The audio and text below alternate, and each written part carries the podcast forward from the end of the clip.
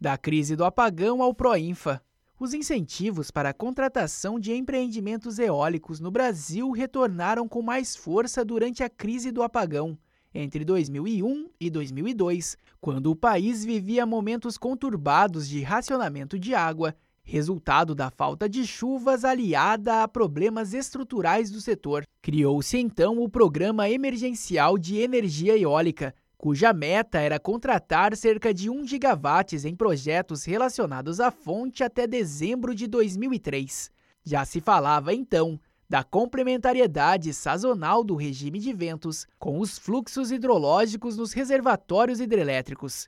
Em 2002, o Programa de Incentivo às Fontes Alternativas de Energia Elétrica, o PROINFA, abriu caminho para a fixação da indústria de componentes e turbinas eólicas no território nacional é que para os projetos serem contratados pelo programa, exigia-se no mínimo 60% de conteúdo nacional. Isso também ajudou a reduzir os preços da energia eólica no Brasil.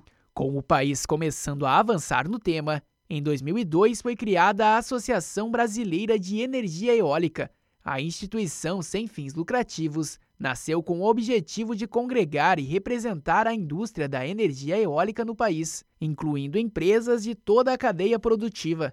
A presidente da associação, Elbia Silvia Ganon, explica este momento. O panorama da energia eólica em 2002 estava muito no campo do pensamento. Em 2002 também aconteceu um fator importante, que foi a publicação da Lei 10.438, que criou o PROINFA, que é o Programa de Incentivo a Fontes Alternativas de Energia.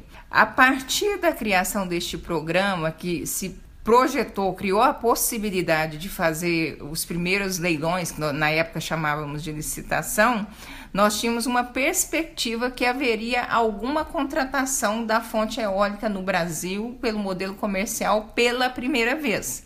A eólica foi criada neste contexto, em que seria a associação dos investidores e potenciais investidores na fonte eólica no Brasil que se reuniriam para identificar as necessidades do que poderia ser a energia eólica no Brasil e sinalizar para as autoridades, para os tomadores de decisões, o que deveria ser feito para fomentar a fonte eólica no Brasil. No final de 2009, foi realizado o segundo leilão de energia reserva, o primeiro voltado exclusivamente para a fonte eólica. Este tipo de leilão contrata um volume de energia além daquele estimado para suprir a demanda do país, para ser utilizada como reserva de garantia física ao sistema elétrico. Este leilão foi um sucesso com a contratação de 1,8 gigawatts provenientes da energia eólica e abriu portas para novas ações que ocorreram nos anos seguintes, a competitividade da fonte também foi aumentando ao longo do tempo.